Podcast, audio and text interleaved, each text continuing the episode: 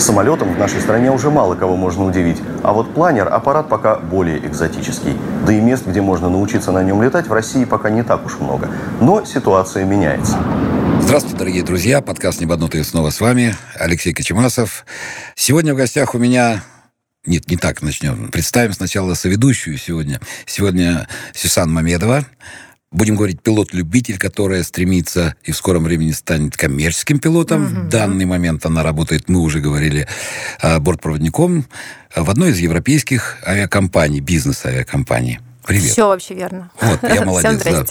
И теперь самый, так сказать, главный наш собеседник – это Сергей Серов, мастер спорта международного класса по планеризму, член Совета жюри Федерации планерного спорта России, и все титулы, которые можно было, он уже собрал. И летает он на тех летательных аппаратах, которые без мотора. И у него этих планерных аппаратов уже я не знаю, там типов за 20, да, уже, Сереж? Да. Привет. Ну, вот такая интересная тема. Самолет без мотора, который держится, слава тебе, Господи, да, в воздухе подъемной силе. Сереж, по традиции на ты. Да, конечно. Вот, спасибо большое. По традиции, что привело тебя в планерный спорт, вообще к планеризму, и как ты добился таких высоких результатов в своей жизни? Тогда сформулировал. Да.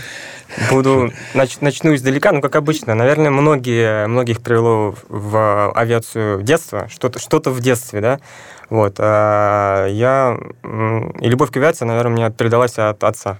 Он у меня э, также был болел авиацией, ходил сначала в авиамодельный кружок, э, потом ДСАФы, да, все эти. Да, да, да, да, потом в юношескую планерную школу, потом э, по окончании ее в это самое в московский Аэроклуб? Да, э, второй московский аэроклуб. Э, фланерный. Да, да, да, который, который знаменитый. Вот. И... Э, Тушино он был... Ну, там, там у них было несколько филиалов. В Тушино был, по-моему, первый. Первый, первый планер, да, а второй... А второй был сидел. Подольск, да. где-то Чертаново, еще, еще филиал у них был в Пахомово. Сейчас до сих пор там он есть. После все-таки пошел по инженерной истории, то есть он поступил в МИФИ, но любовь к авиации осталась. Уже в МИФИ он сразу вляпался в этот самый, в дельтапланерный, mm-hmm. в дельтапланерную историю, был одним из первых, кто вот эту тему у нас развивал, то есть они там еще сами строили что-то планера. По эти вот эти еще, по каким, ой, дельтапланы по каким-то там, каким-то чудесным образом полученным э, чертежам, не знаю, mm-hmm. там, вот. Э, сами учились летать, ну, как бы на своих шишках, на своих ошибках, как-то так. Потом временно, ну, как бы с, этой, с этой темой он завязал, но, опять-таки, любовь осталась к авиации, опять кордовые модели пришли в жизнь, постоянно посещение каких-то аэродромов, Тушина, воздушной парады. Я, естественно, таким маленьким шкетом вместе с ним, да. И вот увидев вот это, все, вот это вот все, да, естественно, это сразу, сразу понравилось. И как-то с детства сразу хотелось э, летать. Вот, вот эти вот воздушные парады. Я помню пролет Су-27, когда он там с форсажом, и я от звука это аж, остает, аж, оставляет неизгладимое аж, аж приседаю и чувствую, как земля вибрирует просто. Я понимаю, насколько мощи вот в этом движке. Вот. И, или когда в Тушино в том же покатался на, в кабине, каким-то чудесным образом обычно отказывались брать детей в кабину, а мы с сестрой, с отцом вместе, значит, э, все-таки удал, удалось уговорить одного из пилотов, одно, один только согласился, потому что думали, что, ну, как бы, мутить будет, что, зачем нам дети в самолете, когда мы спрашиваем парашютистов, да, вот. А все-таки удалось уговорить, и столько восторга было, когда я сидел, значит, в кабине, угу. в правом кресле, ну, на коленках, конечно, потому что я был совсем маленький.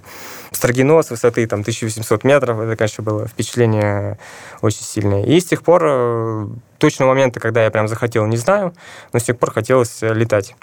А со скольки лет начал уже именно не то что профессионально заниматься, но вот первые шаги, которые ты вот. делал в, в этом виде, да. это же спорт, правильно? Да, ну, это да. хобби, да. будем Да, сначала хобби, хобби а сейчас да. уже, я думаю, это... Ну, такое больше, чем хобби, скажем угу. так, да, очень важная часть жизни.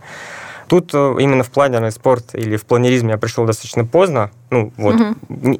позже, чем хотелось бы. Мне было уже 28, что ли, лет, угу. то есть так уже прилично. То есть я пример для тех, кто думает, что вот, уже что-то как-то поздновато. Угу. Не, не поздно. При всем своем желании летать, мне хотелось... Э, в детстве было желание летчиком-испытателем быть, а второе было желание с, этим, пилотажем заниматься спортивным почему-то. Вот два таких направления. Либо испытатель, Сереж, а ты по профессии кто? Я э, в IT-области работаю. Э, а, в, ну то есть ты не авиационное образование у тебя, да? Не, у меня Бауманка, у меня айтишное образование инженерное. Ну, ну опять, айтишный скорее. Насколько мир тесен, вот опять я поражаюсь, у меня младший сын тоже там Бауманку там, ну, потом он пошел в мои, ну, он при Бауманке закончил колледж этот. Угу. Вот, а, я, вы... кажется, его тоже, его тоже закончил, мне кажется, лицей я 1580. 1580 Чертанова. Вот я его уже закончил, Чертанова. Черт возьми, Чертанова, да? Что называется. Видишь, как 1580, да, вот он окончил. Тогда он назывался 1180, мы как раз писали тесты для того, чтобы ему присвоили, присвоили звание лицея. Вот. Я то самое поколение, благодаря которому он лицей теперь. Ну вот получается, да, ты вроде как бы закончил высшее инженерное учебное заведение, ну, Бауманка все-таки прославленная такая кузница кадров, там дай бог, да, ребята с головой. И тут ты все-таки пошел в планеристы. Ну, это, я понимаю, хобби. То есть покатался где-то первый раз. Кто затянул? А, вот. Да, как тебя... История на самом деле очень интересная, потому да. что я никогда, несмотря на то, что папа был в ЮПШ, несмотря на то, что он летал на дельта-плане, это угу. похожая очень история, да, то есть это все-таки парение какое-то. Я никогда не думал о, о планерах. Вот у меня до какого-то момента не было даже мысли в голове об этом. Но посещая там часто всякие авиасалоны, там авиашоу и прочее, прочее, прочее, смотрел, как вот летают э, пилотажники, смотрел, как все это происходит, облизывался и думал, что что-то, наверное, это много времени, много денег, много того, много всего, много себе в тараканов в голове придумал. Вот. А потом в какой-то момент, вот, в очередной раз проходя по стоянке э, в Жуковского, это Ли имени Громова, я, проходя мимо там пилотажного самолета, посмотрел на него, иду, о, и смотрю, планера стоят. Подошли, заинтересовались, э, поговорили с э, ребятами. Оказалось, это пензенская компания небольшая, авиастроитель называется. Они до сих пор существуют. Ребята такие энтузиасты в наших сложных авиационных малоавиации реалиях выживают. К сожалению, выживают. Они э, процветают. Вот они захотели в тот момент сделать авиационный учебный центр и пригласили просто полетать на демонстрационные полеты. И я подумал, а почему бы нет? Что вот я все время хожу вокруг да около? Вот как бы... Ну, пора бы сесть в кабину. Пора, пора бы сесть в кабину, собственно. То есть ты да. просто проходил мимо, грубо проходил говоря, мимо, тебя да. так, эй, ты, вот ты, ну, ты пойдешь да, с нами. Да, да, да, типа, типа того. Ну, просто... И что-то у меня просто в голове бах щелкнуло, угу. надо попробовать. То есть до этого я как-то не рассматривал какие-то вот такие ответвления, думаю, мне вот туда, а по сторонам не смотрел. Угу. А тут решил взглянуть все-таки по сторонам, о, интересно, планеризм, давай попробую там из, из серии надо ввязаться в драку, а там посмотрим, что будет. Угу. Вот, Ты и... настоящий небанутый. То есть у нас подкаст, да, и эти ребята с Пензы тоже, которые понимают, что ничего не выгорят. Ну, то есть мы все помешаны. Да. И тебя так и притянуло. Да, ну и с тех пор, собственно, я попробовал там у них полетать, э, потом слетал вот во втором московском аэроклубе уже на... Там у них я полетал на моторном планере, то есть это был просто круг, полет по кругу на моторе, то есть я не ощутил, что такое планер. Угу. Потом все-таки я пришел, полетал на планере, Потом я пришел еще, полетал на Яке проверить вестибулярку. То есть, как бы там попросил угу. меня покрутить, там, смогу попросил ли поуправлять. Способен, способен, да, да, да способен ли я, смогу ли я. То есть проверил, ну, вроде все, все хорошо. Вот. И с тех пор, это было в 2012 году. Летом. Не, ну достаточно одного раза. Тут подсаживаешься, ты же понимаешь, да. раз взлетел, а потом уже... Угу. Причем такое интересное... Наркота такая, что на всю жизнь. Интересное наблюдение, что именно вау-эффекта такого, о, это там, я всю жизнь хотел этим заниматься, вот прям от полета, его не было залез в кабину, сел, приземлился, да, хорошо, мне нравится. Но такого, что вау, я всю жизнь... Не зажгло, нет, да, вот так? Да, нет, не то, что не зажгло. Вот я заметил, что есть... Эм, знаете, когда люди там один раз покатались, угу. довольные, счастливые, классно, но потом не приходят. А угу. вот много тех людей, которые спокойно к этому относятся, но внутри, видимо, внутри что-то такое есть, вот зацепило, и не нравится, но, но спокойно. Вот они продолжают очень долго летать и. Не, ну, тут, да, как это сейчас модно говорить, там зашло, не зашло это дело. А, просто а, очень часто похожи такие моменты бывают вот, а, с людьми, которые первый раз с парашютом прыгают. А, в принципе, нет эмоций вообще никаких. То есть перед прыжком это страх, ну, кого-то выталкивает, кто-то выпрыгивает, но они больше всего не понимают сначала, что произошло, потому что, как правило, там на затяжку не прыгают, на большую задержку, да, а прыгают там сразу открытие и все это дело. И э, если у человека нет желания как такового дальше что-то испытать, ну, вот я там прыгнул первый раз, ну, это в армии, потому что всех надо было прыгать, нас выкидывали там как мешки с картошкой uh-huh. да, с этого самолета, Сан-2, и мы с фалами сразу раскрытие, и все. А потом я думаю, ну мне же надо вот как-то в свободном падении, что это там такое, что там щеки в разные стороны, там глаза из орбит, ну как, как показывает в кино вот это все. И был интерес. Я стал прыгать, прыгать. Я не могу сказать, что у меня был вот тоже вау-эффект такой. Ну, потому что я уже был летчиком. То есть как-то тут вопрос был такой, что ну, раз я летчик, и выходить вроде как бы из исправного самолета, ну, не совсем корректно, да, и не хочется этого делать, но все равно испытать это интересно. И я там прыгал D1-5U, вот эти парашюты, там, а, УТ-15, там много щелей в этом парашюте, дошел до по 9, ну, это в свое время советское там это все было. И попрыгал, попрыгал, но мне оно реально не зашло, вот парашютизм, как э, именно хобби, да, потому что мне было интереснее, наоборот, вверх угу. а не вниз. вниз. Да, ну то есть я попробовал, что-то напрыгал там за сотню этих прыжков, а мне за них еще и платили, ну это в армии, потому что тебе надо было обязательно прыгать, и ты как бы поддерживал свою вот эту аварийно-спасательную подготовку, да, то есть уровень другой был там на лес, на воду, на реку. Ну пару раз я что-то около леса приземлился, ну, конечно, там надо было вроде по программе на лес, но я что-то как-то не захотел прямо самоучащу эту. Говорю, не, я не буду. И что-то я около леса, там кусты какие-то, как в том анекдоте, да, не бросай меня в терновый куст. Думаю, не, я не буду буду прыгать. А вот авиация, да, как самолеты, то есть это мне перло и до сих пор, то есть 37 лет я вот летаю, и мне все равно, мне интересно. А и вот люди действительно, когда садятся, раз первый раз не зашло. Он думает, так, что-то я вот немного тут недопонял, да, как-то вот тут вот надо, надо еще повторить, мне повторить, да, да так да, же да. вот наверняка было. И чем дальше, тебя глубже да, засасывает, засасывает. Засасывает, засасывает, потом уже сложно оторваться. А как дальше было? То есть первый раз тебя, грубо говоря, вытащили из толпы, полетал. Не, не то, что ты вытащили, так... я как бы увидел ага. вот, э, и, и, что-то щелкнул. Надо, надо, а потом что надо было? перестать хотеть, надо действовать. Вот, собственно, у меня такой щелчок был. А дальше а потом... второй раз ты уже пришел сам осознанно или уже разузнал, где какие аэроклубы есть? Да, конечно, я провентилировал вопрос, где какие клубы, кто какие свидетельства выдает. Э, вот это все изучил, выбрал самый, что ни на есть, правильный на тот момент, ну, с точки зрения юридических вопросов. Угу. Вот. И пришел туда, познакомился с людьми, полетал с инструктором, инструктор опытный, понравилось. Э, в общем... Это какой год был, Сереж? Это был 2012 год. То есть ты еще на бланиках 13-х, там на вот этих янтарях там летал всякие, да? Да, бланик. Ну, бланики до сих пор используются. Ну, это как, как учебный планер, учебный да, планер, все да. начинают да. с него такая лошадка. Для меня такой темный лес, вот эти все бланики янтарные. Я Сюсан, никогда... Я... я летала один раз, но я ничего в этом, честно говоря, не О, понимаю. А я не поэтому... раз, представляешь? А я вот имею огромную информацию об этих планерах, и мне все время, то есть, ну, было возможности, вот миллион, ну, как-то вот не сложился этот кубик Рубика, ну, ну, как это... Не вывозили вас. Не получилось, да. То дождь пошел, то там полеты закрыли, то еще какая-то была причина. Ну, в общем, как-то... И то у меня времени не было, вот такой дефицит был. И я все время хочу, хочу. И вот как я попадаю там в Шивлину, в тот же, да, аэродром, где вот у нас mm-hmm. до сих пор базируются планеры, и ребята вроде как бы знакомы. Давай приезжай, там, давай полетаем. Я говорю, хорошо. Раз мне тут рейс поставили. Да ё-моё, сколько ж можно вот это. А я же изучал, я такой скрупулезный человек, и я вот изучаю всю вот эту тему. Думаю, ну как он, зараза, без мотора летает? Опять же, как анекдоты, да, вот эти, как он самолет летает. Магия. Мэйджик, да, такой. Мэйджик такой, да, вот такой. Вроде теории мы знаем, Да, в теории все сходится, понятно. А как это понятно, если его там в термик кто-то засасывает, да, там Опять восходящий же, поток. Термик, да, вот? да, а как он летит, грубо говоря, прямо, да? Ну, он же не летит Пикирует. Прямо. Да, то есть он постоянно, он постоянно на взлете, да? Постоянно снижается. Наоборот. Постоянно снижается, да? Да.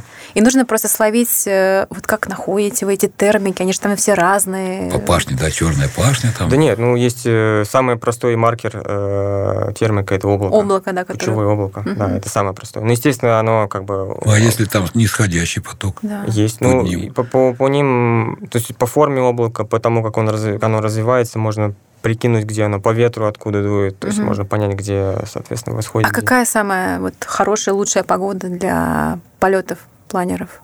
Ну, это вот как раз, когда вот на небе много-много кучевки, кучевых облаков. Сибишек, да? Угу. И это прям то, что нужно. Или лето жаркое-жаркое, да, когда идет? Нет, э, температура, кстати, вот в мае, например, не влияет, хорошая да? погода, да. Нужен градиент температур хороший между угу. ночной и летней, ой, угу. и дневной. Измерение, да, измерение, да, измерение температуры. температуры, чтобы оно менялось. Дефицит точки росы, ну, что называется, да, это когда... Ну, скорее нет, тут сложности а, не точ, связано. Точка росы определенная должна быть, чтобы она прям, чтобы и кучевка образовалась, Потому что когда кучевки нет, потоки, не факт, что их нет, возможно, они есть. Но Просто их надо искать. Их надо искать уже... Но можно не долететь. Да, уже там какая-то вероятность существует. Везде, там вообще планер на вероятности очень сильно завязан э, на математике. Это ну, не зря шахматами называется. Вот. А, ну, тебе-то как инженеру Бауманку, окончившему теорию вероятности, это, в принципе, да, тьфу-тьфу да. там, да? Тем более ты там C++ знаешь, там тоже вероятность вот этих всех. Да. Когда меня спрашивают, говорят, а я не могу, вот, я не понимаю, как в этом Инстаграме эти истории, моризы. Я говорю, ну, я знаю HTML язык, я C++ маленько знаю. Угу. Я говорю, как же ты там не шаришь? Я говорю, ну, потому что это оболочка, а это совсем другое. Так вот, Первый раз, когда ты самостоятельно вылетел на планере? А, через 5 э, или 6 недель. У меня первый раз самостоятельный вылет был 12 я дату помню. 12 августа 2012 года. Это был... Э, отмечали столетие военно-воздушных сил. Да. День столетия ВВС. Тогда были воздушные парады, мимо нас там как раз пролетали, по-моему, Ту-95. Угу. И прям в этот день вечером в 7 с чем-то, уже на закате, там тоже такая история была очень интересная, долгая. Через какие-то сложности, перипетии, угу. поломку самолета, там как-то вот вчера не удалось сегодня. И вот в итоге 12 прям под самый, под самый, самый конец полетов удалось угу. самостоятельно слетать. И, конечно, это запоминающаяся очень история. Кажется, так какой был планер? Тот самый Бланик. Бланик, да? Да, да на Бланике. Бланик 13, да, он назывался? Да, ну, или 13. Или 13. Чешский планер каких-то... 50-х годов, если 60-х, конечно. 60-х. Конец 60-х. Он начал выпускаться. И Такой яичко Самый красивый. популярный планер с точки зрения обучения Восточной Европы. Угу. Вот, в Западной Европе там другой, там немецкий, АСК-21. А здесь э, чешский. И вот вылетев на планере самостоятельно, то есть ты уже начал самостоятельно летать, там по кругам, по всяким, там по маршрутам, да, там есть определенные... пилотаж. Нет, пилотаж, э, пилотажа нет там. Ну, то есть из пилотажа фигуру, конечно, штопор все мы учим. Угу. Все вот эти срывные истории. Надо, надо, надо знать В армии, хорошо. во всяком случае, тоже на штопор это первое тоже дело, да? Нас тоже, я думаю, ну, да, в каждом летном... Но ведь э, планер же, знаешь, как вопрос задает, а на планере что, говорит, мертвую петлю можно сделать? Я говорю, еще какую? Он да. еще проще крутит эти петли, потому что у него такой CY хороший, то есть угу. он жик и вокруг Есть же поставит. два направления в спорте, в планерном, это на дальности, на пилотаж? Не, не на дальность, это гонки на скорость. А, на скорость? скорость и э, пилотаж. Пилотаж это он, он скорее больше похож на самолетную историю. То есть там даже очень много именно пилотажных э, самолетчиков переходит в планеристы, чем планеристы в пилотаж. Вот, то есть, потому что ближе это все-таки к самолетному спорту, планерный пилотаж. А планеристы классические, вот, которые гонки, это Ладно, мы уже такие дебри, Сереж, я перебил, извини. Давай начнем сначала, потому что мы так вот... Да, я, я, вопрос был, э, как, да, как, вот... как, как, как я дошел до жизни такой, что произошло после. Да, после того, да, как да. ты вот слетал, то мы уже там в дебри полезли. Да, ну, собственно, э, начал летать вот э, в 2012 году в июле, Э, в августе вылетел самостоятельно. Дальше вот эта вот шлифовка кругов, там их там какое-то дикое количество нужно слетать, там что-то 90, что ли, я уже не помню. Суммарно за, за всю программу. Уже какие-то первые шаги в парении, где там инструктор показывает, а как, собственно, что, где искать что-то, потоки. Уже был сентябрь месяц, погода, как говорится, закончилась, все, пришлось сделать паузу до следующего года. В 2013 году немножко не, не повезло с погодой, и делал все, что мог, как говорится, был там в первых рядах всегда, везде, там, uh-huh. первый, первый-первый, но, э, к сожалению, вот то э, какой-то дикий ливень, то погода нет парящей для того, чтобы летать. Ну, то есть вот тут как, какая-то вот такая не история. да? Да, и первый, первый раз э, вот именно в потоках полетал только в июле, это как-то очень поздно. Уже год спустя. Уже да, год получается. спустя. То есть э, за, за тот год очень мало налетал. И принял решение в конце года перейти в другой клуб, в Орле есть э, центральный планерный авиационный клуб. Это историческое такое место, где когда-то давно решили сделать ну, главное место, где вот будут э, трудиться, так сказать, и летать планеристы. Там хорошо все с воздушным пространством, и там достаточно открыто, и с погодой все нормально, и с полями все хорошо. Я-то думал, что я туда переберусь. Вот думаю, так, наверное, я буду ездить туда. Но далеко же 360, от меня от дома 360 километров. Ну, да, далековато, 4 а, часа. 4 часа, да, далековато, думаю. Ну, наверное, когда вот будут длинные выходные, типа майские праздники, угу. я туда буду ездить. Потому что какой, какой дурак ну, поедет туда на выходные? Ну, это же надо быть совсем, чтобы крыша поехала. Вот. Но уже через месяц полетов там у меня уже, похоже, у тебя поехала, поехала крыша. крыша да, и я да, стал да. ездить каждые выходные, потому что за 1 май за май вот месяц, когда я туда приехал, я налетал больше часов, чем за весь прошлый год. А параллельно я ездил, я ездил туда и туда. То есть я в том клубе долетывал, э, в Пахомове долетывал программу, а здесь я по ДУСАФовской программе, грубо говоря, там ее прошел. Совершенствовался. Как, совершенствовался, да. Вот. Э, в конце мая первый самостоятельный маршрут пролетел. Ну, что такое маршрут, я, наверное, попозже расскажу. Но это гонка как, угу. по каким-то заданным координатам определенным. Сразу после этого, у меня же, я же немножко не имется мне все, попросился у спортивного директора клуба, попросился на Кубок России просто сбоку там, полетать где-то. Вот вы будете там летать, а я на своем учебном, угу. на планике, где-то рядом с вами. Задание ваше, окей, хорошо, я буду... Сложно? Ничего страшного, все нормально. Меня спросили, а какой у тебя налет? Э, я там не помню, какой то у меня был.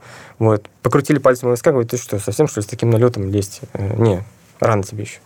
Вот, ну ладно, рано и рано. Я пошел тогда, хорошо, на, блане, на соревнования рано, а давайте я попробую тогда... У нас есть такая тема, что есть вот учебный планер, планик, и есть... Э, боевой. Боевой, типа, типа спортивный. Э, очень большое советское наследие осталось у нас, кстати, польские янтари. Вот, и переход с этого учебного на боевой вот этот спортивный янтарь, это достаточно такой большой шаг, потому что он ну, серьезнее гораздо аппарат, гораздо строже по штопору, он резче срывается, то есть надо аккуратнее надо летать. И к нему, как правило, прям готовить, там минимум 70 часов налета, вот это минимум, который должен быть на бланике, плюс там какие-то определенные упражнения, скоростные заходы на посадку делаются, там инструктор проверяет, адекватно или нет, и после этого только на него сажают. Вот, я попросил тогда, давайте, нельзя на соревнованиях, давайте хотя бы на янтаре вылечу. А мне, у меня там часов что-то не хватало. Ну, в итоге как-то удалось там с инструктором. Инструктор сказали, нормально, все, подходит. Кадры. Э, как подходит, кадры решает все, да, да как это подходит. И в итоге вылетаю на янтаре, а буквально через э, неделю, что ли, или полторы, случайно обнаруживаю себя в списках участников вот этого самого Кубка России. Угу. Перезваниваю, говорю, это не ошибка, вы что, я же вроде как это... Еще Зеленый рано еще. мне, да? Да не, не, нормально, мы тут подумали, что могешь. Вот. И вот я там на своем этом планики. Значит, на Кубке России первым. Второй мой самостоятельный маршрут был уже на соревнованиях официальных. Было интересно. И ты бах, первое место, да? Нет, там первое место не получилось, но на учебном сложно показать. Нет, ну так, вот. Ундеркин Сережа да, да, да, да, приехал, и все. Вот, ну, хорошо, там слетал, и в итоге, там, сказать, уже мне стали доверять, и через буквально два месяца в августе были еще одни соревнования, уже региональные. Там уже хорошо слетал на спортивном планере, уже второе место занял в, в общем зачете. И уже в 2015 году, на следующий год, э, попал на чемпионат России. Там, опять-таки, нормально слетал хорошо, попал формально. Выполнил формальные критерии для попадания в сборную. И да. тут ты уже стал матерым спортсменом. Да, да, да. Но еще, еще не матерым. Все-таки планерный спорт, он такой. Он, тут очень важен опыт. То есть э, через 10 лет еще можно считать себя новичком. Ну, вот я считаю себя до сих пор, считаю себя, ну, все-таки почти начинающим. Как бы очень много еще горизонтов и того, что стоит освоить. Вот. Да всю жизнь будешь учиться, ну, да, ты да, никуда не денешься. Это верно, верно. Все равно, сколько бы ты ни летал, ты все равно что-то узнаешь новое, что-то черпаешь, да, и, ой, ё-моё, у меня такого никогда не было. А там же важно еще, там опыт важен, знаете, почему? Иногда некоторые решения принимаются, даже не знаешь почему интуиция это, или э, нейрос, нейросеть обучилась, просто видя вот эти картинки облаков, видя картинки Нет, полей. это experience, это, это именно все... опыт. Это и связано. вот иногда какому-нибудь опытному пилоту спрашиваешь, а почему ты вот сюда полетел, почему так? А я не знаю, я почувствовал. А почему сюда повернул? Ну, вот, вот мне показалось так. И вот как бы раз, и оно Не, ну, так. слово «показалось» и «почувствовал», да, это такие вот слова, они, которые... А, я разговаривал с девочкой совсем недавно, она второй пилот Airbus 320, и так получилось, что она меня начала интервьюировать, угу. как-то вот слово, да, такое, то есть она меня спрашивает, а вот что вы считаете для молодых там пилотов, что самое главное? Я говорю, а, прежде всего, это вот именно опыт, да, у нас как получается? А, знание, умение, опыт. То есть ты получаешь знания теоретически, ты знакомишься, вот я повторяюсь, ну ладно, это уже вы не слышали, а потом у тебя появляется умение, тебя учат, как это все делать, ты а, изучаешь, применяешь, применяешь все, свои да. знания в этом, и со временем у тебя появляется навык. Когда ты не задумываешься, ты уже понимаешь, да, то есть как ты ловишь термики. Если меня посадить сразу в планер, я и не пойму, как он... Ну, я, может быть, пойму чуть-чуть, и когда это будет резко, что у меня начинает там подсасывать кверху, да, или наоборот, он у меня из-под меня начинает планер уходить. Ну, я, может быть, пойму. А люди, которые с огромным опытом, они вот, как ты говоришь, они интуитивно чувствуют, куда, зачем, почему там, ага, тут раз солнце из облаков, а мне надо чуть вправо, да, под солнце, под облака. Ну, там это нюансы, да, вот эти угу. вот, которые... Там конечно... буквально чуть сместился влево, там все, и там в какую-то сторону совершенно все по-другому. Ну и, собственно, я еще... У нас вот э, в таких видах спорта, наверное, в других тоже, но в планерном, по крайней мере, нет такой истории, что есть какой-то тренер, главный тренер, ну, я имею в виду, который... Упражнения там тренеров с, с этим, со свистком, который там дрессирует, дрессирует людей. Нет, э, каждый сам себе ищет возможности научиться у кого-то. Вот. Но я стараюсь учиться там, застать старшее поколение, тех, кто еще в советское время, в 90-х там много летал. Стараюсь там с кем-то летать побольше из опытных. Стараюсь в самых сильных чемпионатах, вот где только, ну, где только мне удается куда попасть, я туда и лезу. Пусть даже я там последним буду, неважно. Лучше, как говорится, быть это, худшим среди лучших. Чем лучшим среди худших. Потому что ну, тогда есть шанс просто научиться. Потому что ты как бы... неважно Как минимум на ошибках своих, если они есть. Да, и, видеть, если есть ошибки у других. с другими, это очень все хорошо видно. Конечно. Вот. И э, я познакомился через там, своих знакомых. Э, есть у нас такой известный в узких кругах, широко известный в узких кругах планерист Сергей Клюев, э, многократный чемпион России. С ним познакомился заочно сначала – Потом вот познакомился на чемпионате России, договорился насчет тренировки, ну, просто тренировки вот частной. То есть давай, давай с тобой полетаем. Я и мой там, друг, друг мой Вова. Вот, а, значит, мы с другом приехали вот как раз в Усмань, на тот аэродром, где мы сейчас летаем. Под Липецком. Под Липецком, да. И там такую прям классную тренировку сделали уровня, ну, как вот на настоящих соревнованиях. Вот как будто мы летали прям по-взрослому. Там даже у нас были площадь, uh-huh. посадки на площадку, ну, то есть в поле, то есть, потому что мы там ну, полный хардкор был. Вот. Э, слетали нормальные дистанции, то есть из Усмани в Орел обратно 500 километров. Вот такие штуки мы делали. И после этого, еще после одних соревнований, вот это Сергей так, предложил, говорит, слушай, а давай ты поедешь на литовский чемпионат. Уже международный уровень. Нет, нет, э, ну да, как бы это, это национальный чемпионат, но говорит, ну литовский как бы он сильнее нашего. Угу. Вот, к сожалению. Ну, там реально авиация очень здорово. Ну, если да, там очень развита. К сожалению, к сожалению, это факт, да? Вот, да. Ну, к сожалению, какая разница, кстати, к сожалению, к счастью. Да, на самом деле, это просто оно, может быть, даже просто там больше развито, там ребята больше молодцы, свободы, ребята больше... молодцы, да, на самом деле. Но они на таких же планерах летают? То есть э, в, в программе, когда вы участвуете в соревнованиях, там у всех одинаковые планеры? Тип планера. Да. Или... Как вот вообще критерии а, на соревнованиях? Ну, потому что качество у планера там у Бланика одно, да, а у Интаря второе, а там какие какие-нибудь, я не да. знаю, современные планеры, там, композитные, там, вообще они... Вообще у нас целых, аж целых семь классов планиров, в которых соревнуются. Это как э, в яхтенном спорте по размеру Яхты. самого судна, лодки угу. и парусы, там у них какие-то критерии есть. У нас та же история. То есть изначально был когда-то очень давно один класс, Потом, когда планера стали все более и более сложными, они просто стали очень дорогими. Сложными совершенно, они просто очень стали дорогими. И получалось так, что нормальный спортсмен, который как бы по уровню хороший, но он просто не может себе позволить этот планер. Угу. И стали придумывать, а как давай, давайте ограничим, вот как в Формуле 1 пытаются ограничить бюджеты команд, что-то такое, да, чтобы ну, более... Мощность двигателей. Там да, чтобы более равные условия обеспечить участникам. Тут та же история. Начали делить на классы придумали один класс, другой, и сейчас их семь. Сейчас есть открытый класс, так называемый, без... Нет, там есть одно ограничение по массе. Открытый класс, там планера размером 20 с лишним метров, огромный. Mm-hmm. То есть э, есть двухместный 20-метровый класс, ограниченный размером 20 метров. Есть 18-метровый э, класс, 15-метровый э, класс. Есть стандартный класс, это как 15-метровый, но только без закрылок. Угу. Закрылки не нужны для посадки, там они немножко другую функцию играют у нас, посложнее в, плане, в планеризме. Вот. Есть э, клубный класс и 13,5-метровый, вот недавно он начал существовать. Скоростной какой-нибудь, да, наверное? Нет, это с развитием композитных материалов, с развитием технологий появилась возможность делать планера более-менее схожих характеристик, но поменьше. Вот, и поэтому вот в 2015 году первый чемпионат как раз случился в 13,5-метровом классе. Есть такой класс клубный, Э, он самый такой демократичный, э, в каком смысле доступный для участников. Э, в какой-то момент в Европе накопилось большое количество планеров, которые, на которых, в принципе, можно соревноваться. Они хорошие. Но они вот, вот морально устарели. Устарели для, вот, например, 15-метрового класса. Угу. Вот 15-метровый класс это размах 15 метров, вес там 550 килограмм максимальный, разрешается водобалласт, разрешается закрылки и, и собственно, вот такие вот и ограничения. Все. И все. И вот кто-то сделал э, планер лучший в мире на тот момент, его кто-то купил, и вот он на нем летает, а через два года появляется новый планер, все, и товарищ, потративший 150 тысяч евро, как бы уже не удел.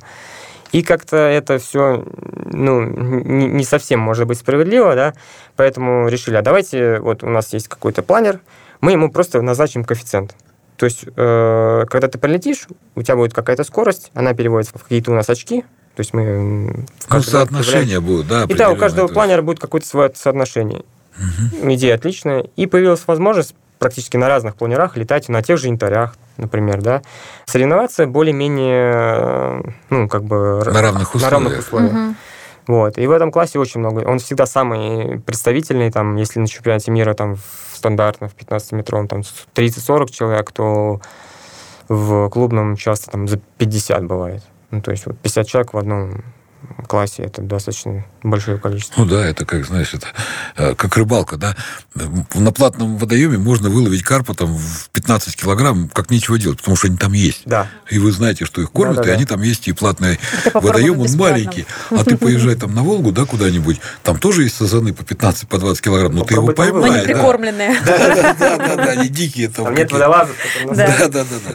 То есть тут то же самое получается, что в клубе, да, планера, ну потому что действительно оно же нельзя сравнивать там Бланик L13 с современным каким-нибудь углепластиковым этим э, планером. И, и даже, пусть и не по весу одинаково, там по размаху крыльев, профиль ну, другой, материалы разные, другие да, совершенно, там покрытия сейчас. другие совершенно. Угу. То есть аэродинамические качества да. его совершенно иные. А, Сереж, вот всегда мы с Сюсан сегодня сидели, пока тебя ждали, вопрос возник, как планера запускают. Ну, я знаю, как их буксируют. То есть там на самолетике привязывают за веревку, за фал, да, и поехали там. Тащат. Потом оцепились, тащат. А Потом я узнал, что несколько способов. Рогатка. Как рогатка, так с резинки, да, запускают. Лебедка или как она называется, да? Как запускают вообще? Ну, нет машины там. Можно же, наверное, там с мотоцикла. С машины тоже есть даже ролики на Ютубе, как за машины. За машины, Это реклама, по-моему, была какой-то. Не помню, аудио. Ну, что-то реклама там машины. Не будем сейчас рекламировать никого. Основных способов взлета три. Это буксировка за самолетом, это лебедка.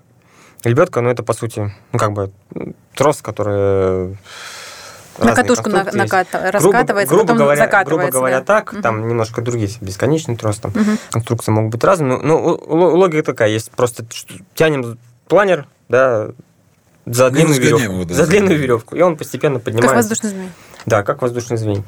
И третий способ это, собственно, самовзлет вместе с собственным мотором. А, часто планера сейчас стали оснащать, оснащать да, вот есть. моторами, да, их три варианта. Ну, как бы это двигатель внутреннего сгорания, это реактивный двигатель и электромотор. То есть три варианта. Все три в планеризме представлены, по сути. И тоже они относятся к разным классам, да? А Нет, это, это, как правило, как правило, это один и тот же класс, Просто там дополнительно... Нет, я имею в виду, что ну, планер с мотором и планер без мотора, да, они да, не участвуют. Они с точки зрения соревнований. Принципе, То есть они, мотор используется только на время запуска, да? да? То есть да. он не используется во время полета? Да, да. Все а в, разно, а в равных условиях. Используется он или не используется? Там по треку все видно хорошо. Ну, то есть логер, да, логер определяет э, запуск двигателя. Не, ну понятно, что как бы честность она на первом да. месте, да. Ну, ну и э, есть экзотические типы взлета, как э, с горы. С горы, например. Под горку, ну, серьезно, да. есть даже опять-таки ролики, где можно где какой-то планер просто разгоняют небольшая горочка с небольшим уклоном. И дальше, ну, спуск. То есть главное, чтобы он набрал там скорости достаточно для взлета, там, угу. километров 70 в час. Все, он отрывается, летит. И потом камушек уже... по пути, да, какой-нибудь? Для взлета. Пойдешь направо, да, жизнь потеряешь налево, там, жену, а прямо коня. Тут в этот камень бамц, и нет коня. Ну и э, там какие-то совсем экзотика. Это за машиной, ну, в общем, это уже... Сел машины, да, там прикрепляют, как да. с багажника. Э, есть э, однажды там знакомые мне ребята с шара кидали э, планер, кстати, пензенской конструкции. С воздушного шара? С воздушного шара. Ну, Прицепили на шаре, подняли, подняли. И он как, ну, сначала падает, набирает скорость, и дальше уже становится... Интересно. Любой аппарат, у которого есть скорость, он управляемый. И если он устойчив по скорости, чтобы он опустил нос, да? Да. Ну, Потому что если ты там Су-27 бросишь, не, не факт, не факт, да, не факт, да. Видишь, как интересно. Я, я всегда вот думал, думаю, э, ну, как бы я интуитивно чувствовал, что вот, ну, ведь можно же, самое главное, это скорость. Да? Есть скорость, ты живой летишь, и все у тебя хорошо. И тоже где-то ролик какой-то посмотрел, а вот в швейцарских Альпах, и они там с горы, там, все понятно. И в горах потоки эти, и красота, и все остальное. А у меня такой вопрос, думаю, ё-моё, как вы этот планер затащили на гору-то? Тут вот в чем вопрос. да, хорошо. Опять же, да, то есть э, понятно, что это легкая машина, все, но легкая как? 300-400 килограмм. ну, там... он легко разбирается. Да, Нет, там то, что у него складывается Да, у него складываются крылья, крылья стабилизатор да. снимается. Он упаковывается в прицеп длиной, там, ну, в зависимости от размаха, метров 8, например. Как длинная селедка, видела, как длинная селедка, да, да, да. Как длинная селедка. Люди, которые на заправке останавливаются, что лодка везешь, лодку везешь. Грибную эти самые, Почему ты все время думаешь, что лодка? Это самое частое Ну, потому что это наиболее такое видное и понятное. Но еще это какая-то байдарка там восьмиместная, вот эти, которые гребля на каноях и байдарках, да, как эти были. А вот ты же в Швейцарии летал по Альпам? Да. Интересно там летать? Да, конечно. Впечатляюще. Опасно? Да. Или ну, одинаково? А, опаснее, чем на равнине, конечно. То есть горные полеты, конечно же, опаснее. Но а, там как летают? Опасность в чем? А, вообще Сись, мы лет... если что, куда-то Да, надо. вообще мы всегда летаем с возможностью... То есть всегда держим в голове, что где мы должны сесть. С вероятностью того, что да. где-то придется сесть незапланированно. Ну, то есть, да, планеризм штука такая вероятностная. То есть, да, вот есть какое-то облако, ты думаешь, что там, наверное, что-то есть, а прилетаешь, и там ничего нет. Ну, такое бывает. Ну, все mm-hmm. магия. Ну, казалось бы, ну все, все признаки в, mm-hmm. в наличии, все хорошо. Что происходит? Природа сложная штука, ее не всегда удается прям идеально понять. И поэтому мы всегда предполагаем, что где-то должны сесть. На равнине проще. На равнине есть поля, и то даже, когда вы летишь где-нибудь там лесные массивы, должен представлять, что вот я там долечу до тех полей, до тех полей, угу. туда. Возможности огромные, потому что там вот угол планирования, вот, ну, мне сейчас, сейчас не видно зрителям, да, но очень маленький. То есть качество, даже у янтаря там 38, да, это с километра 38 пролетел. Вот, да. а ты мне говорил 40. От 40 говорил, до 70 же есть, правильно? А, правильно? Есть, есть да, да, с да, высоким очень качеством. Есть, Я вчера не зря смотрела. 45, 50, 60, это Да, да, есть такие реальные, да. Вот, соответственно, вот представьте, там 2 километра имеем, или даже километр, мы Москву с юга на север пролетаем просто. А не, 2 километра, ну, включаем новую Да, чтобы было понятно вот нашим слушателям, да, а что такое качество, аэродинамическое качество, это способ... Ну, на пальцах опять ну, мы не будем вдаваться там э, y равно c y умноженное ровно квадрат, деленное на 2, да, умноженное на площадь крыла. На, ну, как бы все это знаем. А качество – это отношение подъемной, подъемной силы, силы к весу самолета. К силе сопротивления. К весу. Ну, нет, к индуктивно, и, индуктивному сопротивлению сопротивления, да, да еще. То есть, если у вас качество, будем говорить, 10, то вы с одного километра высоты пропланируете один километр нет, 10, 10 километров 10, пути. Да. Ну, Если вот у самолетов 10, да. 10-15. Если у вас качество 20. 100, то с километра высоты в идеале вы пропланируете 100 километров. Качество 100. Да. Вот такая вот штука. И если современные планеры достигают а, качества 60-80 единиц, да, 70 там, единиц, допустим, качества, то с километра высоты это 70 километров полета. Да. А если еще попутничок, ветер, если да, еще... попутничок-то вообще. Да вообще там, да. представляешь, когда... Ну, мы, правда, не летаем, редко летаем на, на скорости качества. Ну, то ну есть это на, понятно. На качество, там. Потому что у нас как бы важна средняя скорость, мы гоним быстрее немножко. А какая скорость? Круз-спид. Круз-спид. Ну, на современном плане 180-200 км в час. Может, больше. Нифига себе. Да. Самолеты медленнее. Это медленнее, даже на Даймонде. А потому что, да, потому что лобовое сопротивление больше у Цесны. Винт еще плюс. И не то качество. И качество Нет, на нем-то можно и быстрее, просто уже это невыгодно. Ну, в зависимости от погоды, от силы потоков, э, мы с какой-то определенной скоростью летим. Слушай, а почему, вот я сейчас что-то подумал, почему а, планер не делает с изменяемой геометрией крыла? Сложная конструкция. Ну, не сложнее. А зачем, вес увеличивается, правильно? Если ну, повыше забрался, крылья сложил, разогнался, потом... Не, а у нас типа... же вот закрылки те же есть, да, они закрылки не как вот э, щелевые, ну, да, а у нас они вверх-вниз поднимаются. То есть они, по сути, меняют э, профиль крыла немножко. Или, или угол установки крыла относительно фюзеляжа. Ну, как бы фактически. Uh-huh. То есть мы изменили, подняли это самое закрылки вверх. На определенных скоростях э, важен свой угол установки, да. Когда закрылок нет, какой-то вот ставим определенный, чтобы ну, был баланс и на маленькой скорости хорошо, и на большой. А когда есть закрылки, можно немножко э, маневрировать. И поэтому нам на больших скоростях закрылки вверх, на маленьких скоростях закрылки вниз. И таким образом меняется немножко аэродинамика крыла. Да хочется углубиться в это все. Но это займет ну, столько времени. Да я готов есть еще и... Как я думаю, часами можно а, об аэродинамике разговаривать. да, моменты. Оживальное крыло, да, то есть это адаптивное оживальное крыло. Ой, не оживальное, а адаптивное крыло называется. Оживальное это на Ту-44 было. Адаптивное крыло, которое меняет а, задумки еще 60-х годов аэродинамиков.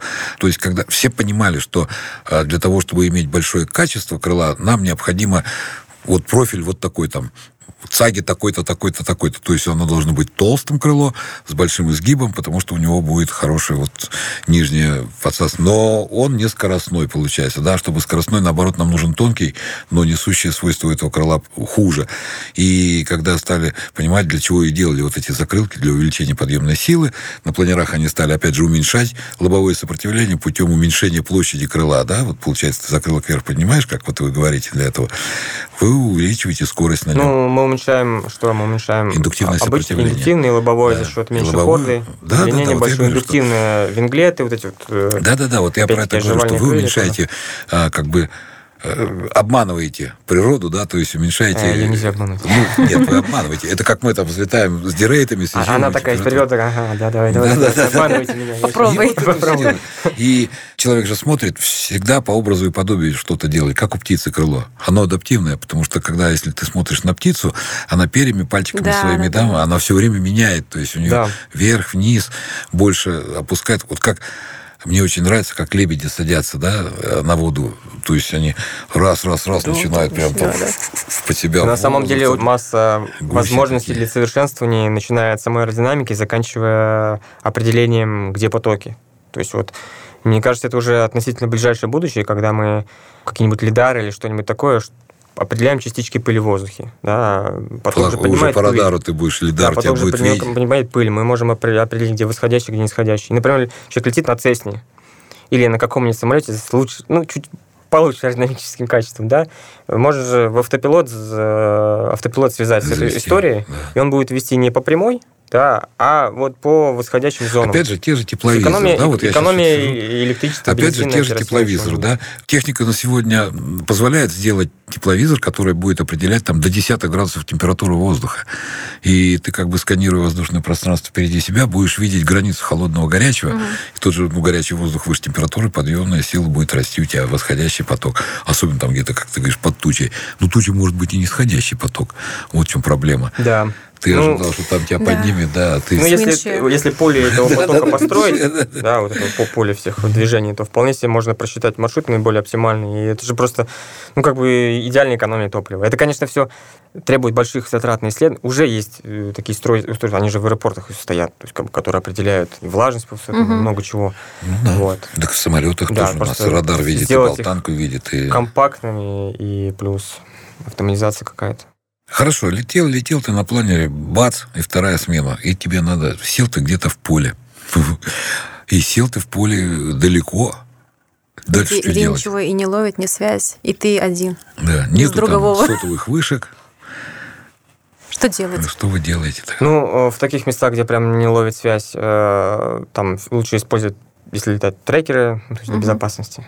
А, ну, сейчас, наверное, это уже не актуально. Спутниковая да, связь, что-то все, да. Ну, как бы реально бывают такие полеты в труднодоступных местах. Лучше там не рисковать. В горах каких-нибудь неизученных. Ну, на том же Кавказе, где... над тайгою, да? Где, там ну, где-нибудь да, да, Пермский край, и там начиная да, там, вот, от Соликамской до самых до Уральских гор, там море тайги.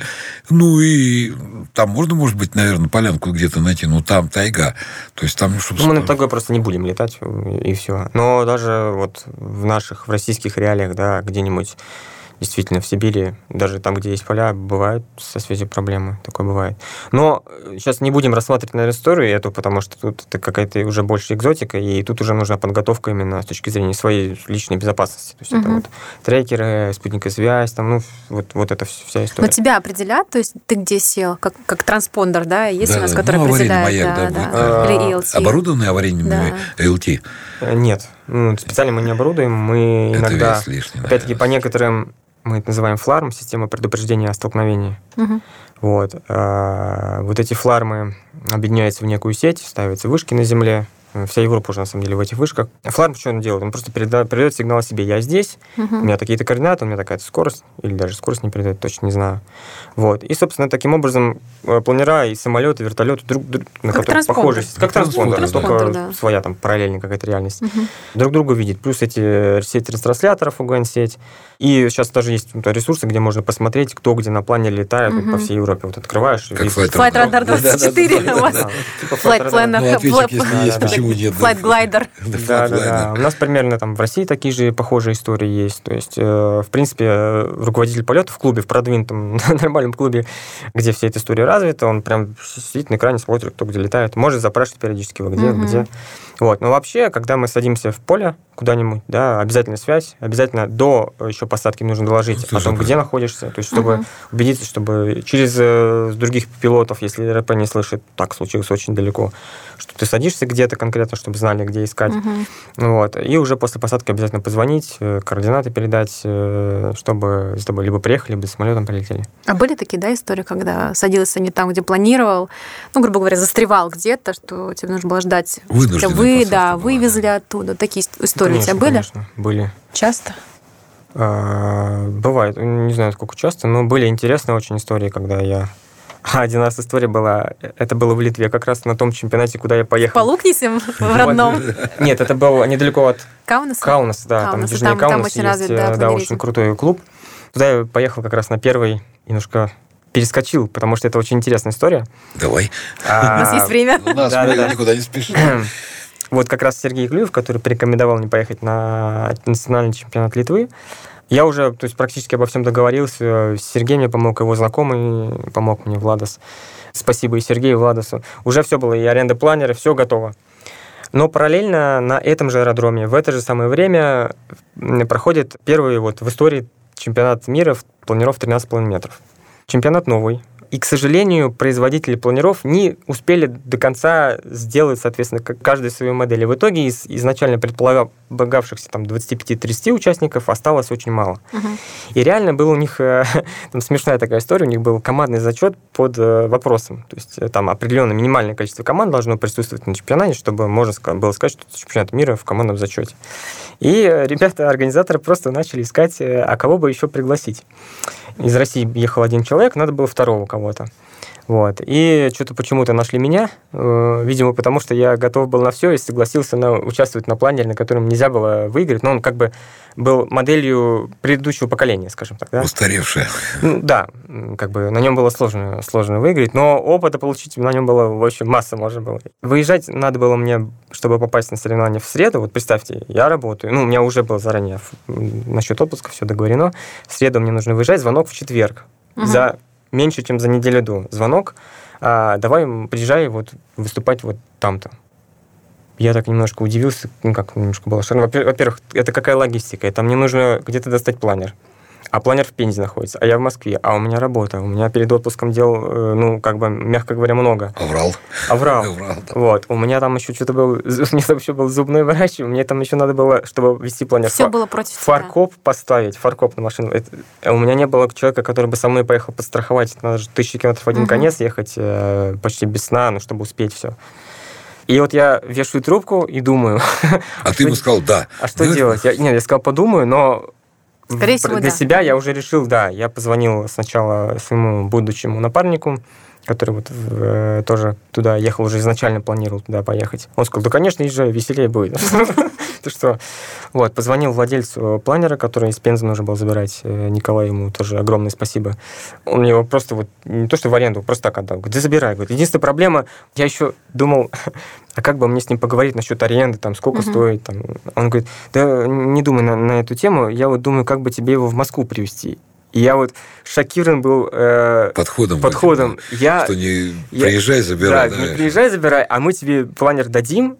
Еще бесплатно, еще, еще и сами привезем. Еще, может быть, даже сами привезем, но пока не знаем как. Угу. Вот, но в итоге я, они меня его привезли, но я все равно туда поехал, хотя бы полетать надо было, потренироваться, то есть как бы это в пятницу в ночь, в ночи я выезжаю туда, 700 э, километров один конец, э, значит, э, ну, мы с отцом маньяк, там поехали. Маньяк, да. Днем, днем по, по, полувыспавшийся, я там как-то полтора часа приготовил. А для них же это тоже сюрприз. Планер был не готов, он стоял где-то в ангаре, то есть они его привозят, надо его приготовить вот как бы, ну, полностью от и до. То есть мы там полдня возились, готовили, приготовили, слетал один раз, потом выспался, слетал второй раз на следующий день. Там всякие истории надо было загрузить до нужного веса. Там, и там свинец выливали, свинцовые гири. Там, какая-то сумасшедшая была история. Я возвращаюсь в понедельник обратно. В среду привозят его планер в Москву. Вот. В среду я там уже в свой первый свой день своего отпуска бегаю по магазинам, покупаю там рацию, там ручную, чего-то еще, чего у меня не было, естественно, никогда, mm-hmm. незачем было просто. Пакуюсь и еду в одиночку в Литву. Вот. Приезжаю туда, сплю, там, я не помню сколько, часов 15, просто я упал. И после такого режима часов 15 спал. И вот там начался чемпионат. Очень был интересный, мягко говоря. То есть там очень много гонок было, тяжелые условия с точки зрения физиологии, жарко, каждый день полеты длинные.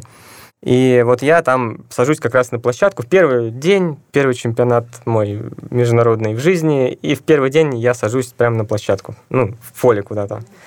Не мы, долетел. Мы, да? Не долетел, да. Недалеко я улетел, ну как бы в Польшу улетел, вот. Сажусь на площадку и, ну, собственно, площадка обычный дело. Обидно, конечно, но в целом ничего такого. Ну, летчик жив, полет удался. Да, летчик жив, полет удался. Вот, я звоню своим, говорю, ребята, извините, приезжайте за мной. Ну, то есть, есть э, команда, которая поддержки. Эвакуаторов, да? Да. МЧС такой, так называемый. У меня там был местный литовец. Кстати, инженером и как бы помощником с нами поехал человек, Валерий Васильевич э, Самушкин фамилию специальную называю в благодарность, так сказать. Это тот самый человек, с которым я первый раз полетал на планере вот на Пензенском круг вот uh-huh. этот вот э, на, в моторном, правда, варианте, но вот именно с ним через три, Он через три года, путевку в небо, через да? три года мы поехали на эти соревнования тоже. Такое интересное совпадение. Они за мной выезжают, соответственно, а я просто жду. Ну, как обычно происходит, сел в поле, и кто-то начинает интересоваться, что произошло. Подходят люди, что, как, вопросы задают люди что-то не подходят. Ну, по идее, Польша это такая довольно-таки планерная страна, там много сильных планеристов не подходит. Потом подошла какая-то семья, там, мужчина с детьми, значит, я, как обычно, там, значит, рассказывать, сажаю детей в планер, вот, держи, смотри, управляю, они все с интересом управляют. Вот. А, и тут слышу где-то далеко сирены какие-то. Сирены, значит. Пока не обращаю на них внимания, но просто сирены, сирены, мало ли. Продолжаю разговаривать с э, людьми, и сирена что-то приближается, приближается, и тут я вижу, как а, по полю бежит полицейский. Бежит ко мне полицейский. Что случилось, что произошло? Лежит, стоит планер, там mm-hmm. такая пшеница, довольно-таки уже высокая. Вот стоит планер, сидит, сидит там ребенок в планере, вокруг него люди, он в шоке, этот э, полицейский, что происходит. А ребенок от э, действий полицейского сам в шоке убежал. Бросил. Бросил. Э, прибегают полицейские, приезжает полицейская машина, приезжают пожарные, из пожарной машины выбегают, там человек 10, наверное, тушить Уже пожар. с гидрантами. Да, тушить пожар. Полицейские, там, какие ваши документы? Я, соответственно, вот паспорт, вот там пилотская. Я там на чемпионате участвую на соревнованиях, из Литвы прилетел. Он видит российский паспорт, и что-то у него не сходится. Литва, российский паспорт, планер. Он спрашивает, а как ты здесь оказался? Uh-huh. Что? Я говорю, ну вот не долетел. Так, так бывает. В общем, долго он выяснял, почему я не долетел. Потом приезжает скорая, скорая говорит, пройдемте с нами, там, нам, дыхни, нам, да. нам обязательно дыхни, нам обязательно да, нужно проверить самочувствие, там, зрачки mm-hmm. посмотрели, там, туда все. Вот, написал бумажку, что претензий к ним не имею. Вот, собственно, скорая, пожарные уехали. И тут как раз приезжает, вот, э, наша команда приезжает, и я полицейскому говорю, ребят, ну все, ребята, до свидания. до свидания, мы сейчас планы разбираем и поехали. Хорошо? Он такой, не-не-не, подождите, подождите. Мы вызвали э, пограничников и э, тамож... Таможня, таможенную да, полицию. Тут еще авиационные какие-нибудь власти приедут, да, investigation да, да, да, делать, да? да. Ну, хорошо, подождем. А пока, говорит, и подъезжает полицейская машина такая большая, с, открывается дверка с, такой, с решетками. Пройдемте. Значит, нас, меня и Валерий Васильевич, значит, в эту машину пройдемте. И мы, значит, садимся в машину, дверки, дверки закрываются, и мы сидим за этой решеточкой, значит, ждем, пока приедет, э, пограничники приедут э, и таможенная полиция. Приехали, опять заполняли какие-то документы, что-то долго общались. Потом приехали таможенники, ой, пограничники, и один из пограничников оказался членом клуба планерного. Он на все это посмотрел, Э, поговорил с полицейским, говорит, а что здесь происходит? Говорит, ну вот какие-то непонятные люди прилетели, говорит, что? На шайтан машине. Вы в своем уме, отпускайте ребят быстрее, что вы их держите? Тут пахнет международным скандалом, да, вы задержали там мировых Да нет, он просто понял, что обычная ситуация, планерист сел на поле, ничего случайного, ничего сложного не произошло. А что было? Я садился на краю города польского, и из окон было видно, как э, ну, что-то садится в поле. И несколько человек из дома, дома которые, окна которого выходили туда, позвонили в МЧС местные, там, в 911, Вот. Сказали, что потерпел крушение, крушение самолета. аппарат. Вот, ну да, это диванные эксперты, да, И они, естественно, как бы по всем этим своим протоколам отработали, то есть пожарные, там реально там человек 10 было с гидрантами. Не, ну понятное дело, если говорят, тут самолет разбился, в поле сел, они что, знаешь, что планер там, он не планер, да, ну издалека, если да, да, да, кто-то да. Э, сердобольная там бабушка какая-нибудь увидела, мои внучки, и все, и ну, а да. им что? А он не понимает, а он приезжает, он думает, там, вот железяка, а тут не пойми что. Конечно, а еще с российским паспортом. Да, да, да. Ты, понимаешь, как это Из Литвы прилетел какой-то бесмоторный штуковин какой-то непонятный. Зачем ты в Польше сидит на, на каком-то поле?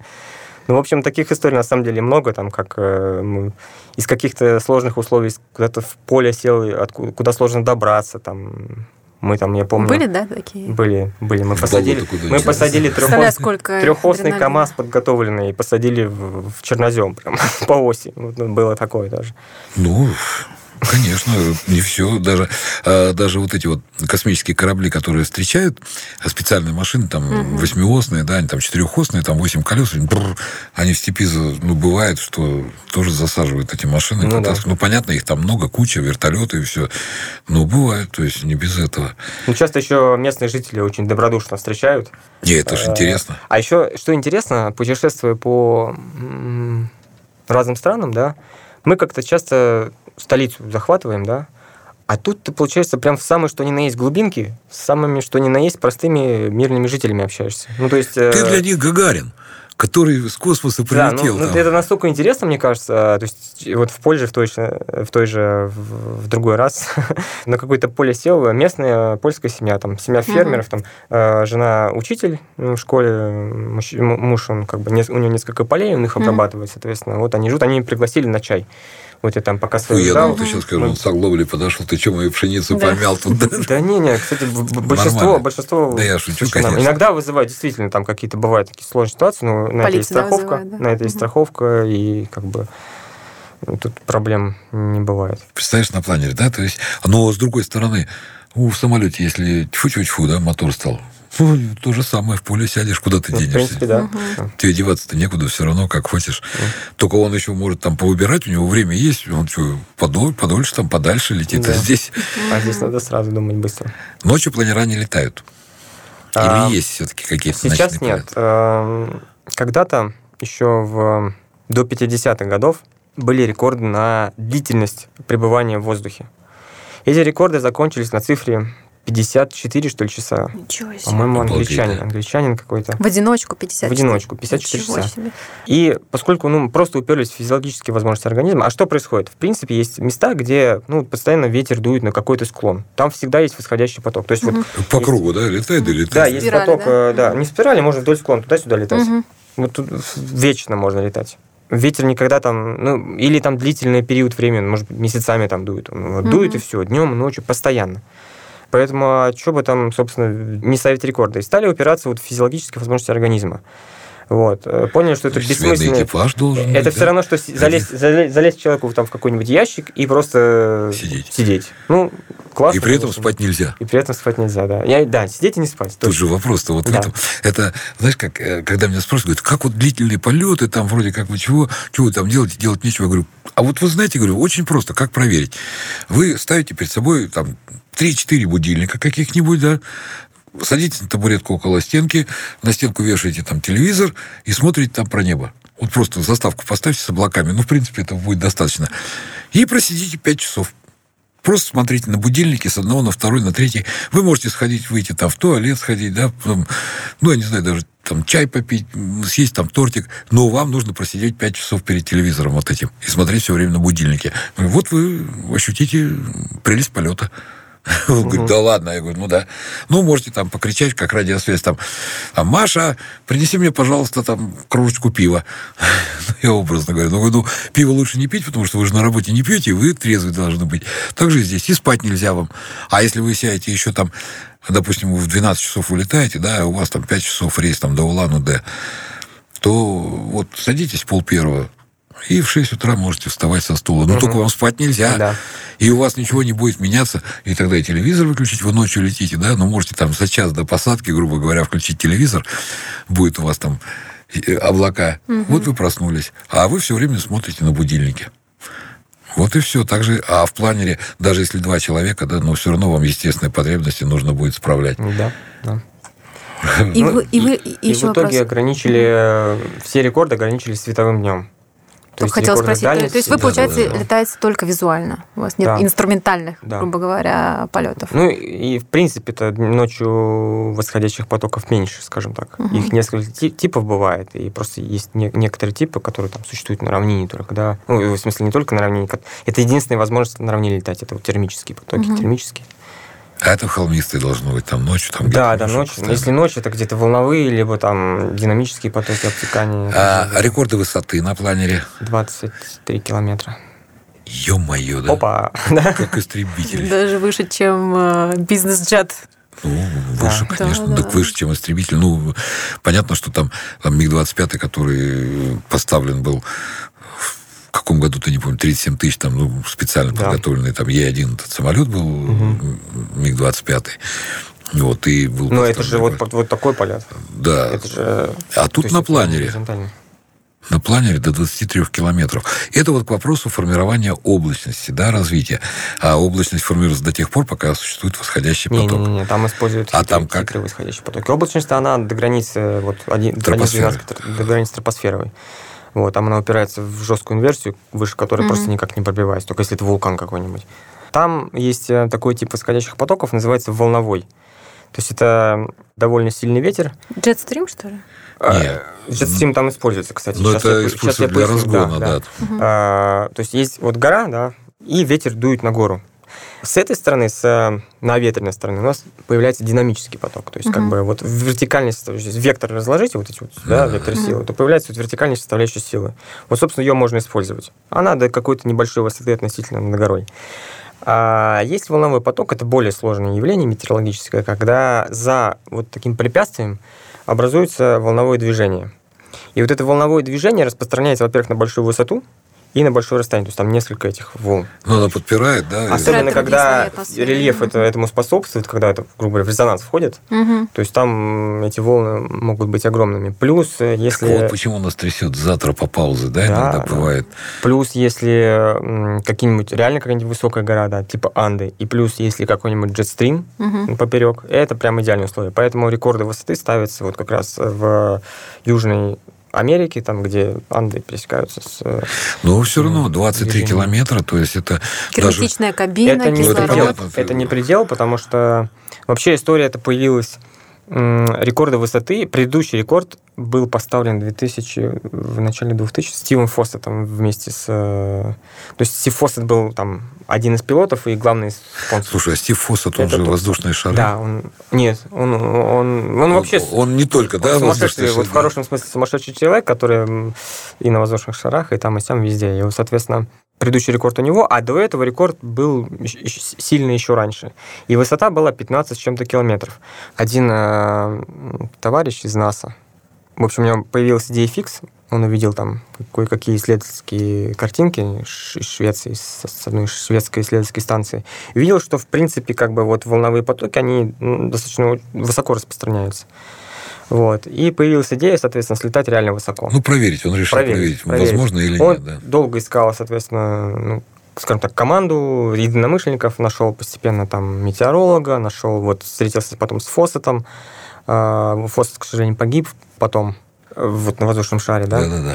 Постепенно так команда набралась, потом они там нашли спонсора себе Airbus, угу. вот, и сейчас вот проект такой, можно загуглить, Перлан 2, Угу. Вот. Эти ребята, соответственно, построили планер специально. С Фосетом они э, на серийном планере летали, обычный планер, на которых мы летаем, просто они там его немножко подготовили. А под это дело, под это дело они построили специальный планер, который готов э, летать там на высоту до 30 километров. То есть у них цель побить рекорд и У-2, и СР-71. Да. У-2 они уже побили, остался СР-71. Ну, цель, я имею в виду, это такая... Ну, это поставленная цель. Плюс, плюс важно, это, да, это вот одна из целей. То есть плюс исследования, естественно, метеорологические. Э, вот, вот эта история, то есть там... Ну, вот да, интересно, они же есть какие-то рекорды, их все время вот ставят и попадают. Вот летчик-испытатель Федотов, да, ну, вот о чем я говорю, что на МиГ-25, но только на прототипе, естественно, э, Е1 он, по-моему, назывался, если не... Ну, вот рекорд высоты на реактивном самолете 37 850 метров, да, 38 километров фактически. Космос. И это имеется в виду, что самолет не Х-1, там, Х-1, да, американские, которые с ракетными двигателями угу. были, а здесь воздушно-реактивные двигатели двигатели. Тут это тоже, да, большая, uh-huh. потому что, ну, ракета есть ракета, это ясно, реактивный двигатель, то есть там скорость и все. А это с воздушно-реактивным двигателем самолет, который вышел фактически, ну, понятно, у нас считается космос со 100 километров, да, а это стратосфера, все равно стратосферные полеты такие были. И до сих пор ни один самолет вот с такими двигателями. Так он, не забрался, да, Да, он еще никуда так не выскочил. То есть там... Ну, в... смотришь на МиГ-29, это кабины и два двигателя. Ой, МиГ-25, я имею в виду. Да. такая моща. А, ну, опять же, это вот связано именно с э, большими скоростями полета, воздухозаборники, потому что э, изменяемые каналы именно заборников воздушного потока, из-за этого он такой большой, и там уже фактически на больших скоростях полета, выше там трех М, да, трех чисел М, там уже как бы как прямоточный двигатель становится. То есть, в принципе, там и вообще керосин не нужен. Но это не было на самом-то деле он прямоточным, но сам смысл вот этого обтекания, там все. Но факт остается фактом, то есть большие скорости. А планер-то что, да? Скорости это выглядит, нету. Да, это как-то удивительно. Это удивительно. Почему? Потому Топливных что... баков нету. Да, да, не говори вообще. Двигателя нету. И он туда куда-то летит. А у меня вот это тоже вызывает такое, ну, ошеломление. Почему? Потому что я понимаю, за счет чего он держится в воздухе, аэродинамика его, подъемная сила – ну, на 20 километров нету столько воздуха, чтобы он на таких скоростях держался. То есть для Там того, чтобы... больше скорости воздушной, конечно. Так а вопрос-то в том, что тебе-то нужна приборная скорость, чтобы тебе относительно потока ты держался. Я понимаю, что у него скорость будет там километров 600-700. Да, да, так и есть. То есть по факту так будет есть, он да. такой. Ну, так он должен... должен там, там уже проблема в том, чтобы у него флаттер не случился. Да, то есть... То вот есть это... там баланс между срывной скоростью и флаттером. Потому что эта щель, она У него будет здорово. истинная скорость, там, мама не горюй, и у него будет разгоняться то есть его приборная скорость по факту будет там те же там, ну, 150-180 километров в час. Приборная, да, ну, то есть относительно. Угу. Но он поистине будет разгоняться, да. потому что иначе ему приборной такой не достичь скорости с подъема на высоту. И там углы атаки другие совершенно, и там вот это обтекание будет меняться за счет э, разреженного воздуха, перетекания, вся эта вот хрень. Ну, 23 километра. Я думал, так, ну, километра 3. Не-не, 3 это обычно мы на равнине летаем. Ну, если погода... Да, нет, ну, я шучу, конечно. Ну, думаю, ну, до 10, там, до 12 поднимаются еще до стратосферы этих. Я почему про облака-то заговорил? Потому что в экваториальных широтах, да, развитие облачности бывает очень высокое. Ты попал за высокое, да, да и восходящие потоки. И она смотрит, что дует туда до 15, до 16 километров, легко уходит. То есть вот в эти эшелоны, ну, ты летал, ты знаешь, да, там, угу. тем более ваш самолет там 400, там 500 эшелоны, там всякие прут. Да, и иногда вы встречаете да, там да. 400 Таурин бывает такой, что до 45 тысяч футов да, доходит же. Вот я говорю, что развитие облачности, оказывается, вот эти вот волновые, ну, и трясет них бывает хорошо тоже. Ну, Кстати, именно болтанка... волновых нет, а, а, а вот, он ламинарный. Ну, а где-то роторы там под ними, там, да, там колокол. А вообще на планере болтанка бывает, ощущается? Конечно. Да? И какие это ощущения? Крылья так машут? Да, машут. Летаете? Это выглядит, конечно, впечатляюще. Ага. Кажется, что как. А еще, а еще же ты его недавно собирала, знаешь, на каком пальце он там держится. На одном. Что это все один палец, и как-то все это... Ну, он там выдерживает перегрузки, даже обычные планеры, как правило, рассчитаны на 5,5 плюс и минус 2 э, с чем-то. Угу. Ну, то есть можно Ну, это будет говорить, что если ты специально не будешь создавать им перегрузку, там, выводить со скоростей, да, то да. в потоке 5,5 тебя не бросит. Ну, вот как раз под волновыми потоками роторные потоки, они очень... Неприятные. Это, это, роторные это... на обычном самолете, конечно, да. очень неприятные. Ну, Нет, быть в горах. Вот те, тот, кто не был в роторных потоках, тот не знает, что такое болтанка. Потому что там просто какой-то кошмар. Нет, ну болтает, да. Так что... Там... там же тоже индикаторы есть, эти облака, э, лентикулярис, да, по-моему, называется. Да, лентикулярные, под ними как раз тоже. Под ними как раз эти вот э, роторные потоки. Завихрившки эти всякие. Ну, видишь, самолету попроще немножко, у него немножко другая скорость больше, да, и он проходит быстрее всякие эти, и он преодолевает масса другая совершенно, да. Ну, понятно, что на два попадаешь, когда в эту бяку. Я помню в аэроклубе где-то под Серпухом. Ё-моё. Ну, нам же всегда интересно все это проверить. Я там в засветку на истребителях залетал. Посмотрите, ротор думает, ну что там такого?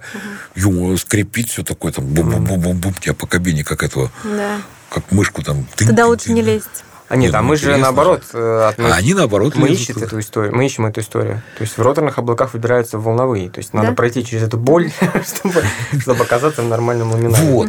Понимаешь, а поэтому говорят, люди говорят, да вы что там, вот это все, эти специально прям туда все, и без мотора и еще. И термическая активность. То есть когда летишь э, и нет термической активности, не болтает, как-то уже некомфортно. Мы называем летишь в облаке, уже все, значит, угу. все, погода кончилась. Или, или она здесь, ее здесь нет, то есть какой-то термичная какая-то зона. Угу. Уже некомфортно. Уже ты понимаешь, что а где искать, собственно, набор. А когда колбасит, это значит, что какая-то активность еще есть, значит, где-то еще шансы найти что-то. Угу. Вот, дорогие друзья, вот перед нами сидит человек. Это я там, меня сумасшедшим называют, говорят, ты любишь там болтанку? Я говорю, да, ну потому что это значит, ты чувствуешь, что ты летишь. А эти люди специально, потому что если их не болтают, они не летят. А вот, Сереж, я что-то сейчас подумал. Планер парит, да?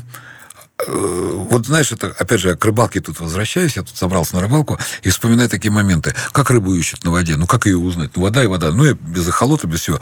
А вот смотришь, чайки там, угу. нырк, нырк, нырк, птицы. А вы птиц видите в полете? Ну, допустим, Конечно, там раз, очень орлы. Да. И ты хлоп, о, пацаны, они очень хорошо свои. подсказывают. Подсказывают, да? Орлы, стрижи, там, ну, то есть разные, разные птицы. Они, эти чайки, стрижи, они прям играют. То есть прямо у вас такая глайдер орнитологи. Э, это вообще планеризм, он способствует изучению природы. То есть когда я начал этим заниматься, я начал изучать вообще метеорологию процессы, которые там происходят. Угу. Просто утром встаешь, идешь на работу, или там едешь, э, да, или просто гуляешь, совершенно по-другому на небо смотришь на все. Потому что ты понимаешь, почему это происходит. И вот э, также в полете, соответственно, вот эти птицы, они, это какое-то общение с природой. То есть это не... И потом ты э, начинаешь уже больше понимать. Вот я тоже так думаю, блин, математика. завтра погода испортится. Говорю, как ты узнал? Я говорю, да, вон когти полезли, угу. ну, как тигвеидные эти облака, то есть предвестники как да. бы смены погоды, да, падения давления.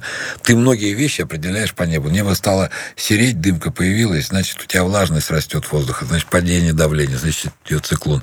То есть можно предсказать с определенной там долей Доля вероятности. Да, вероятности. То же самое, как похолодание, там всякие вот эти... Понимаешь, как ветра там с высотой да. меняются. Ну, то есть угу. вот это все, вся эта история тоже... Прикольно, ну, как да, как молодежь говорит, прикольно это Прикольно, все. да. На самом деле прикольно. Скажи, какие вот э, самые, будем говорить, такие навороченные планеры, на которых тебе доводилось летать. Ну, самые современные, будем говорить, самые там дорогие, самые, я не знаю, какие, самые супер-пупер планера. Прокачанные. Прокачанные. Прокачиваете Прокачанные. вы ли их вообще? Да. да. Ну, прокачанные планера, вот э, фирма такая есть, Александр Шляйхер, немецкая, ASG-32MI он называется. Это двухместный планер, 20-метровый как раз размах, у него 20 метров. Но это вот в, в этом классе топ, то есть два планера есть э, вот этого класса, они оба очень хорошие. Дорогущие, наверное, там черт ну, 300 тысяч евро, да. Ну, ну а вот крутизна планера определяется длиной его крыльев Нет. или чем вообще? Формой планера? Чем? Крутизна планера смотря для чего. У нас почти нет такого разделения, что это спортивный планер, а это планер для гонок. А-ля круизный. Такой круизный для расслабона. Для чил. То есть, как правило, ну, если человек себе покупает планер, э, то, скорее всего, наверное, как бы нужно его э, делать так, чтобы он мог и на соревнованиях летать, и в обычной жизни просто его можно было эксплуатировать. Есть редкие модели, которые прям чисто под спорт, заточенные, они просто неудобные, в них сидеть угу. неудобно, там как-то вот... Лежишь больше, чем Не, ну, сидишь, да? там посадка, на самом деле, удобная сама по себе, она такая чуть, чуть лежащая, вот, но в целом очень долго можно часами летать и не уставать. В основном, как бы, они и под разные цели, и под круизные такие полеты, и под спортивные. Соответственно, крутость планера определяется его спортивными характеристиками, насколько он быстро в своем классе летит. Вот. И, ну и, собственно, просто оборудованием, комфортом, что там у него есть. А дальше уже это luxury делается. Угу. Да? А вот э, тем, что находится в, внутри планера. Оборудование. Так, Оборудование, да. Его, да вот. Ну, там что, собственно, главное, чтобы у него была нормальная приборка, то есть угу. с современными там полетными компьютерами, со всем, всеми делами. Если это моторный планер, то ну, это правильный, для двигателя, правильный мотор, да, и правильное оборудование для двигателя. Э, вот эти все системы предупреждения столкновений. Ну, эти ленточки. Вот, вот этот, самое главное, ниточка есть? Да, ниточка есть. В любом планере есть ниточка, да? всех это реально самый удобный. Ну, Никуда там денешься от этого. Скольжение определяет лучше всего. То есть вот эти шарики все, я когда на самолете летаю, дико непривычно, потому что нитка настолько удобнее. А нам наоборот. Я, вот, ну, потому что у нас нитки нет, да, поэтому нам нет нитки, да. если бы у нас была, нам сравнить. Плюс у вас еще этот сигнал есть пи-пи-пи-пи, да, который вот когда снижаешься, он тише и не с такой частотой, как я понимаю, и когда ты поднимаешься, он более учащенный и более высокий тон, да? Ну да, это основной наш планерный прибор, вариометр. Угу. Собственно, у нас э, приборка такая же, как в обычном самолете. Три Ну, скорость, высота, вариометр. Скорость, высота, вариометр. Авиагоризонта нету. Нету? Правила. У вас ниточка авиагоризонт. Ну, нет, это нет, указатель скольжения. Смысл в том, что но если правилами... ниточка прямо, то и ты не, не летишь прямо, это нет? не поможет. Не поможет, нет? Не поможет. В облаках там как по-другому мозг ломается, вроде как нитка там. В разных странах э, правила по-разному относятся к полетам в облаках. Э, в большинстве это запрещено. Угу. А на соревнованиях это запрещено по соображению безопасности, потому что мы в одном потоке там десятки Конечно, планировок да. рядом на расстоянии нескольких там, метров друг от друга угу. бывает такое. Антикас вам ставить. Да, да. если, если в облаках, это будет, конечно, не очень хорошо. Вот, поэтому мы в облаках именно внутри не летаем на границе где-то, где уже дымка, там да, а внутри нет. Поэтому авиагоризонт, по сути, нам не нужен. Угу. Если он иногда идет в комплекте с приборкой, но угу. чисто на всякий случай, когда, например, вот полеты на волну идут, приходится пробивать облачность. Либо когда слетал на волну, а внизу все закрыл, ну, приходится пробивать угу. облачность. Вот такая история, там, да, там авиагоризонт нужен. А так штатно как бы скорость... Э, ну, указатель это... углов атаки и перегрузки. Нет, этого Нету не тоже не ставят?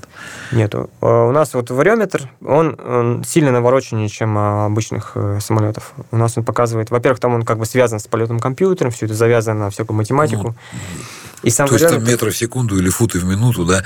То есть деление сами по себе, ты, вы видите даже тренды изменения вот да, потоков, э, да? Даже не это главное. Главное, что а. А, вот то, что мы поднимаемся или снижаемся, этого недостаточно. Вот я влетаю в поток, я лечу там на скорости 200 км в час. Угу. Я снижаюсь со скоростью, допустим, 2 метра в секунду. Вот.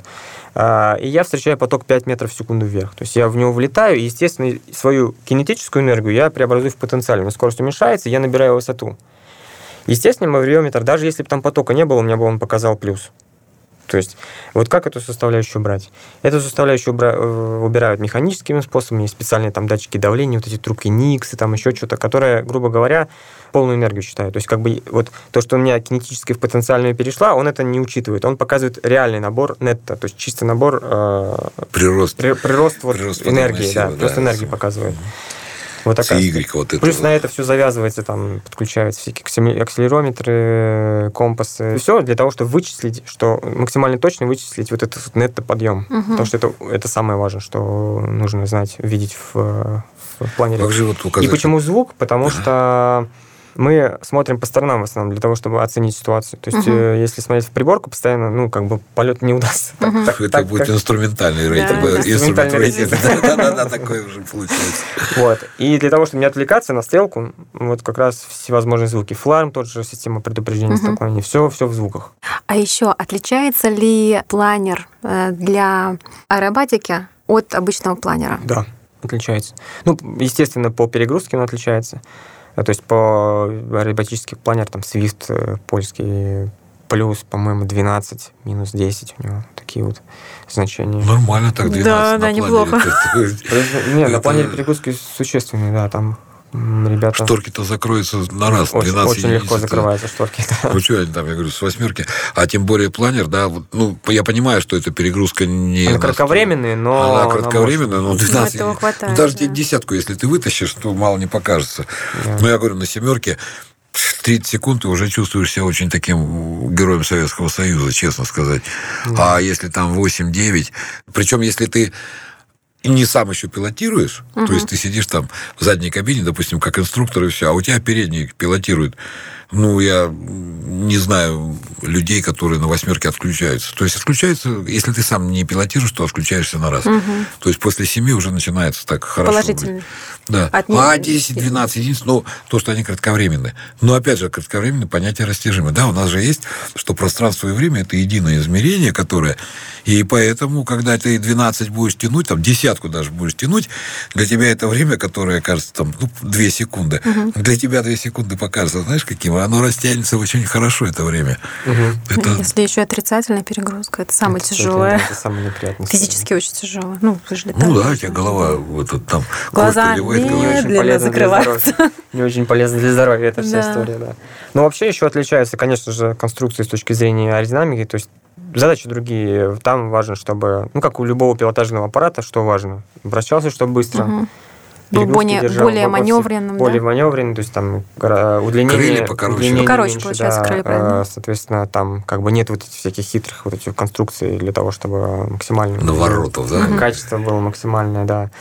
Я не знаю, специально конструировали по профилю и по форме или нет. Срывные характеристики ну, должны быть другие. То есть все пилотажные самолеты, они должны быстро срываться. То есть uh-huh. там штопорных фигур много, там вот этих всех историй. То есть у них... У нас наоборот. У нас как можно вялей, чтобы срыв был, чтобы предупреждал планер сильно заранее. Потому uh-huh. что мы в потоках летаем на уже около срывных скоростях. Ну, то есть уже близко. А тоже вот, тряска есть, да, потом да. вождение, тряска, есть, вот, нос водить начинает. Какие-то, какие-то более плавно, какие-то более резко, какие-то прям бах. И ну, кстати, тоже есть ведь, а, ну, до штопора-то далеко, то есть есть срывные потоки, потом ты сваливаешься просто, и потом уже при наличии скольжения в штопора, если дальше там тянуть, а так бросил, он быстро выходит вообще со сваливания.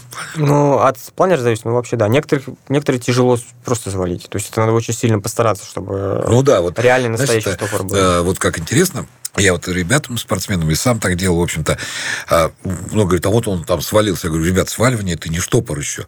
То есть, ну, сорвался и сорвался. Знаете, кинула туда, а ты еще попробуй этот штопор введи. То есть штопор не так просто, если угу. у него особенность там передней центровки, он балансировка хорошая, дальняя, там длинная балка сзади, да, угу. стабилизатор далеко. Чисто физически даже, ты это на руках даже не ведешь, да, сделать, то да. есть э, очень сложно эти моменты. Не, планера можно вводить штопор, это ну, не, понятно, не проблема, но, но просто вот обычные планера классические, они не для штопоров сделаны, как раз для того, чтобы безопасно можно было ну, то есть летать на маленьких нос, скоростях. Сорвался, нос опустил, и все, и привет, ну, и типа выскочил того, уже. Да, типа того. А вот мне интересно, а техника вывода что про та же самая, то есть от себя и в противоположную скорость? Ну, или нейтрально, противоположную, да. Нейтрально или достаточно, достаточно бывает нейтрально, просто не надо даже. Потому что он же очень быстро набирает скорость. В отличие от самолетов, вот на самолете даже ощущение, когда я на яхе летаю, у меня, когда нос вниз, у меня нет э, волнения никакого. Mm-hmm я понимаю, что вот этот капот, он так тормозит, что Конечно. я не наберу очень быстро скорость. Ну, я еще винт этот. Когда я в планере вот так вот делаю, вот Переворот. И, и, я понимаю, что у меня, у меня есть время секунды. И вот, кстати, вот тут проблема при выходе штопора на планере. Проблема не... Вывести а проблема его, вывести, чтобы, чтобы на, на... Высоты хватило? Не-не-не, чтобы баланс был, не слишком большая перегрузка, потому что угу. очень быстро набирает скорость. И вот, а, ну, да, например, на, закрыл, да? на, на закрылочных планерах там обязательно, то есть там есть Пускай. положение закрылок, в которых по перегрузке крылья не выдержит. Надо обязательно угу. отрицательно переводить. Ну, то есть вот Блин, что интересно все это дело. Покатай меня, большая да, черепаха. Сереж, время подходит к концу, но и куча вопросов еще остается. Как дела вообще в России состоят вот с планерным спортом? Ну, я должен тебе задать такой вопрос. Почему? Потому что понятно, что мы сейчас говорили там в Польше, в Литве, угу. в Германии. Где все это очень-очень развито. развито. И... Как у нас вообще обстоят дела? Потому что все что-то тихо-тихо, и никто ничего не И развито ли вообще? Развито ли вообще? А, у нас сейчас, я наблюдаю несколько тенденций таких противоположных противоположных. Начнем с отрицательных. А, ну, в Советском Союзе мы знаем, да, что такое ДОСАФ, вот эти вот э, огромное количество клубов, огромное количество разных самолетных планерах и прочее. И когда я вижу фотографии там тех лет советских, где планера просто до горизонта вот так вот. И людей море, и да, людей, кто этим там, занимается. Да, да, да. Самолеты-буксировщики какие-то какие дикие количества. Я смотрю на это, неужели это было все вообще? Это вообще возможно? У нас сейчас, конечно же, осталось то самое наследие, но оно, мы сейчас его съедаем потихонечку. Это вот один отрицательный тренд, да, то есть у нас есть какое-то прошлое наследие, которое постепенно-постепенно уменьшается, уменьшается, уменьшается. Второй отрицательный тренд – это, ну, как бы, вообще зарегулированность. То есть, ну, это э, наше законодательство. Давай да, не будем про это не законодательство, не будем. Я, ну, я просто говорю, что это... есть какой-то отрицательный тренд, закручиваем мне гайки. Блин, это такая не хочется, да. заноза в глазе, заноза, она да. по всем, по воздушным шарам даже и то у нас. Да. Ну, об этом поговорим в следующий раз. Да, да, А об хорошем. А, а положительный, тренд, это какой, я считаю, положительный тренд? Эм, э, если раньше, ну, скажем так, мы слишком много уповали на кого-то, на государство, вот у нас была тогда ДОСАФ, вот э, все было хорошо, а сейчас что же, как же, то сейчас появляются люди, которые перестают задавать такие вопросы, а просто, просто делают. делают, да. дело делают. Вот я захотел летать, я обеспечил себе возможность летать. Я не, не хожу там, не, не плачусь там, что очень сложно.